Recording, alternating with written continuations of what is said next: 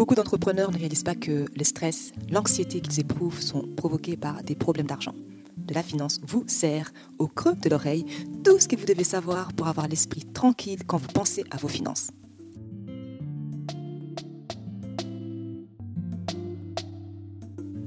Hello tout le monde, bienvenue sur les podcasts de la finance, mais pas que. Nous aidons celles et ceux qui ont l'esprit d'entreprendre à se libérer du stress provoqué par l'argent et à bâtir de la richesse. Je suis Solange Baboy, consultante financière spécialisée en gestion d'argent. Aujourd'hui, on va te donner des petits conseils, des comptabilités super simples que tu peux mettre en pratique dès maintenant. Est-ce que tu es prêt? Assieds-toi, c'est parti. Donc voici pour toi quelques conseils qui te faciliteront la vie lors de ton rendez-vous avec ton expert comptable. Profite ces cadeaux. Diriger une entreprise euh, sans un système de comptabilité qui est à jour et qui est correct équivaut à aller à l'école sans obtenir de bulletin à la fin de chaque période.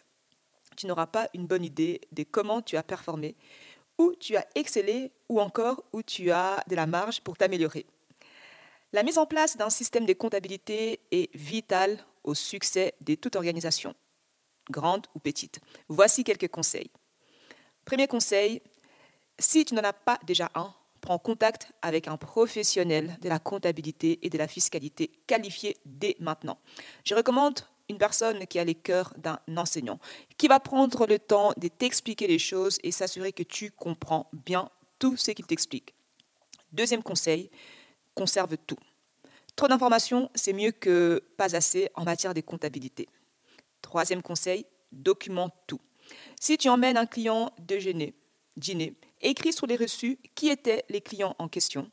Garde aussi euh, un carnet dans ta voiture ou un fichier Excel pour suivre le nombre de kilomètres euh, que tu as parcourus pour te rendre à ces dîners ou à ces déjeuners. 4. Fais les suivis de tout. Choisis un logiciel comptable qui te convient garde-le à jour. Demande à ton comptable euh, des conseils sur comment l'utiliser et comment faire la réconciliation de toutes tes transactions. Et si tu n'as pas le temps de le faire toi-même, trouve quelqu'un qui a du temps, même si il faut que tu payes cette personne. Voilà quelques petits conseils mignons, sympathiques que tu peux mettre en pratique directement dès aujourd'hui. Le devoir pour aujourd'hui, c'est de passer en revue les quatre petits conseils que je viens de te communiquer et de répondre si c'est oui ou non. Si ce n'est pas le cas, mets en place un plan d'action pour pouvoir euh, répondre par l'affirmatif à toutes ces questions. Donc, premier conseil, c'est de prendre de se faire accompagner par un professionnel pour la gestion de ta comptabilité. Deuxième chose, c'est mettre en place un système pour tout conserver, pour conserver l'information concernant ta comptabilité. Le troisième conseil, c'est vraiment de tout documenter. Tout ce que tu fais, tu documentes. Et le quatrième conseil, c'est de faire le suivi de toutes tes transactions. De t'assurer que euh, la réconciliation de ta comptabilité est faite régulièrement. Voilà, c'est tout pour aujourd'hui. N'hésite pas à écouter les autres épisodes du podcast de la finance, mais pas que, et à t'abonner pour continuer à apprendre la vérité sur l'argent et les principes des bonnes gestions financières. Quant à moi, je vous retrouve au prochain épisode. En attendant, prenez bien soin de votre argent et que la paix financière soit avec vous. Bye